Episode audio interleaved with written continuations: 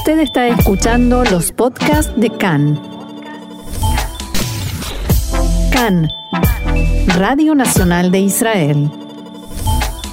Vamos a hablar ahora de qué se nos viene en este 2021. Mucho se ha hablado de qué se puede esperar, de menos mal que se fue el 2020, qué alegría, qué emoción. Creo que en eso coincide todo el planeta, pero para analizar qué nos espera en este 2021, ya tenemos en línea a Mati Zweig, quien es ex diplomático israelí y analista internacional. Hola Mati, shalom y feliz 2021.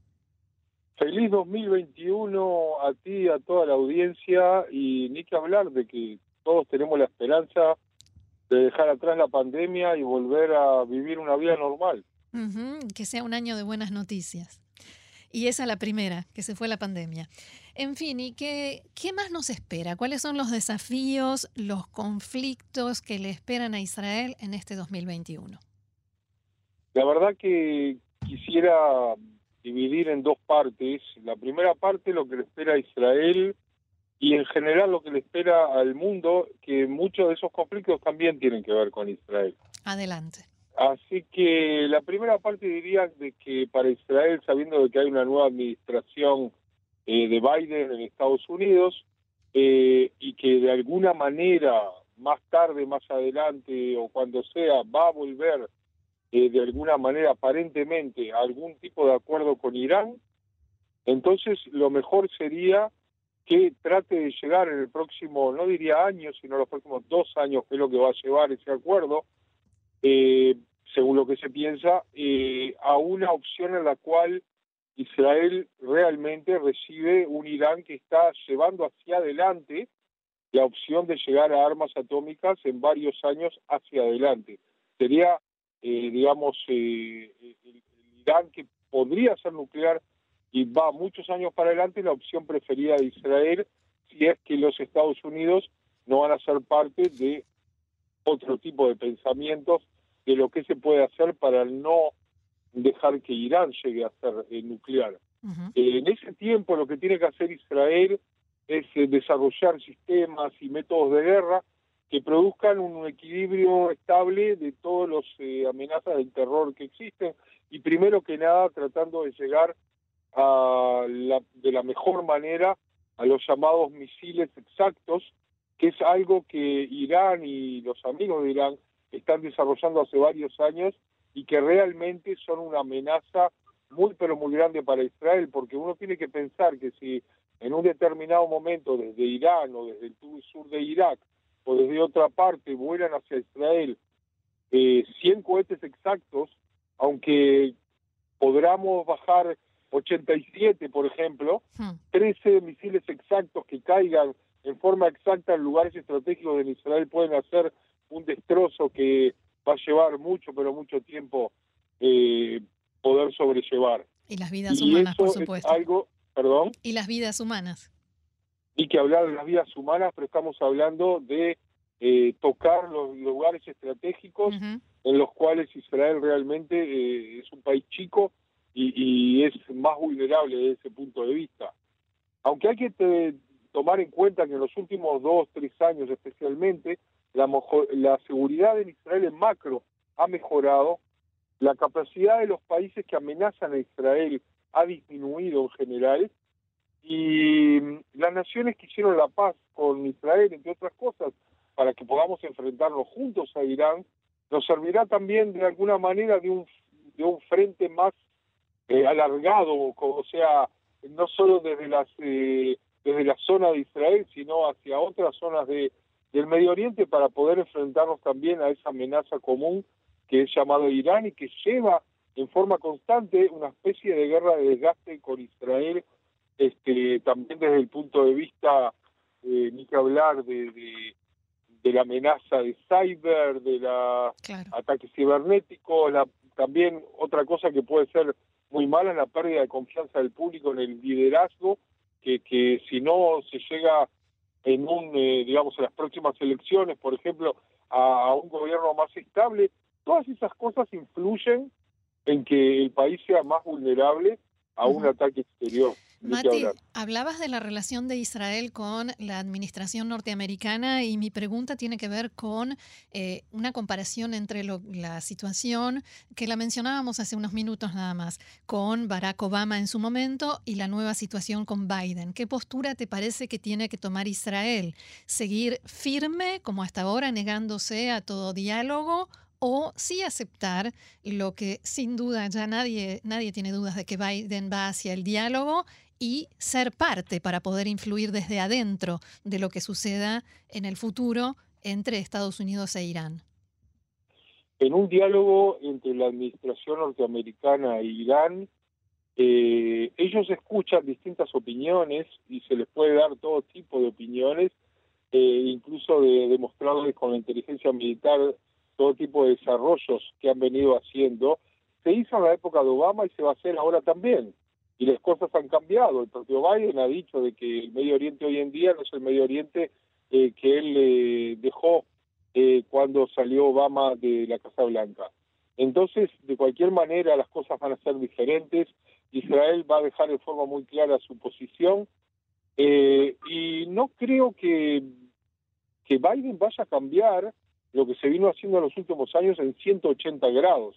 La diferencia está en la voluntad de diálogo y de llegar de alguna manera a otro acuerdo, aunque sea diferente.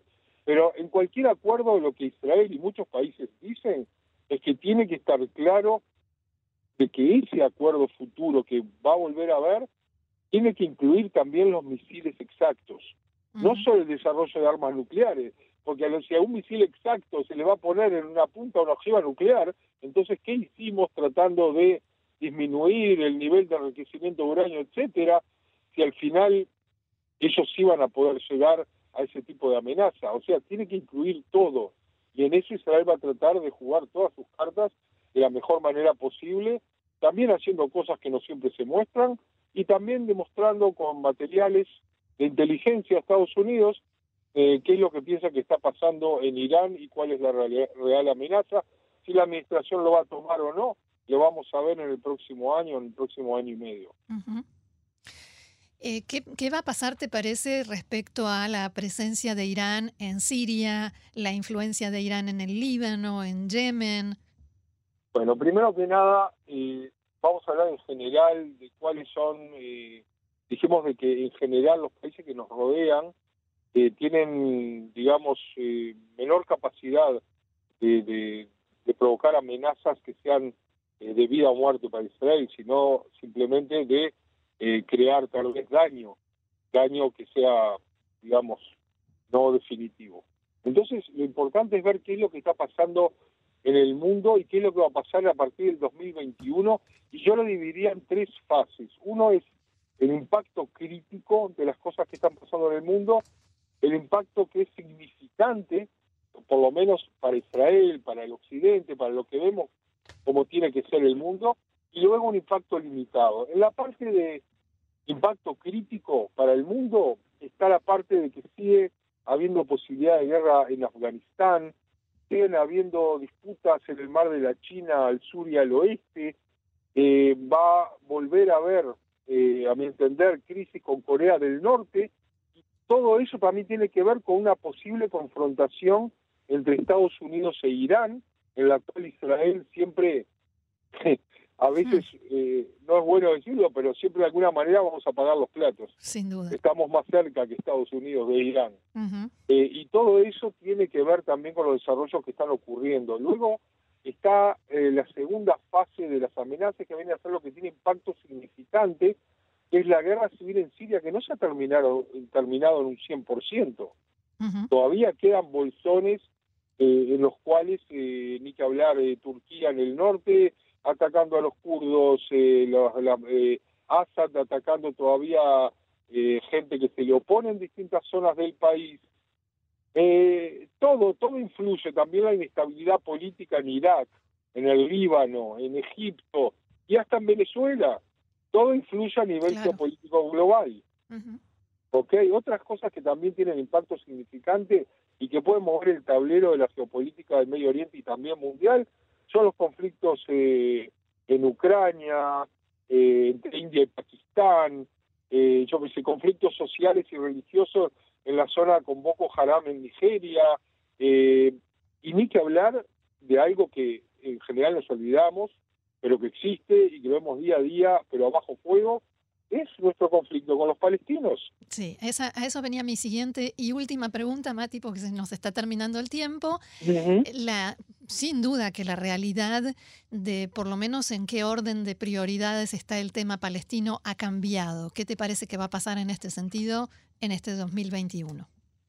Desde el punto de vista declarativo va a cambiar, se le va a dar más peso desde la administración Biden, van a hablar de los derechos humanos, van a hablar de o sea, si antes eh, eh, ni se hablaba de la administración Trump cada vez que Israel hacía un, yo qué sé, un nuevo plan de, casas en los asentamientos, van a volver como antes a hablar de que eso es un obstáculo para una futura paz, o si se va a haber una construcción entre Jerusalén y Ramallah, entonces que no va a permitir que, un futuro Estado palestino eh, tenga un, un, poco de lógica geográfica. O sea, van a haber distintas eh, mini crisis, digamos así, que van a volver a poner en el tapete más que antes el, conflicto israelí-palestino. Y por otro lado, tal vez llamen a una, aprovechando que Israel hizo eh, las paces con países del Golfo y tal vez van a haber otros, eh, tal vez vaya a haber los próximos, tal vez no en el 2021, tal vez en el 2022, pero algún tipo de summit, de, de, cumbre internacional.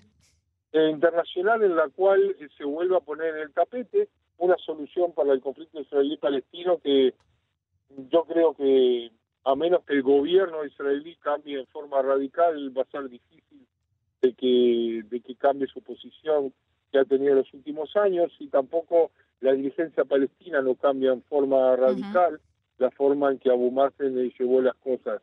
Lo que sí les interesa a ambas partes es mantener lo que se llama en hebreo el Teum Bitjoní, eh, la, coordinación de seguridad. Coordinación de seguridad entre ambas partes, porque del lado israelí es claro cuál es el interés y del lado palestino el interés es que no suba el jamás como alternativa en los territorios.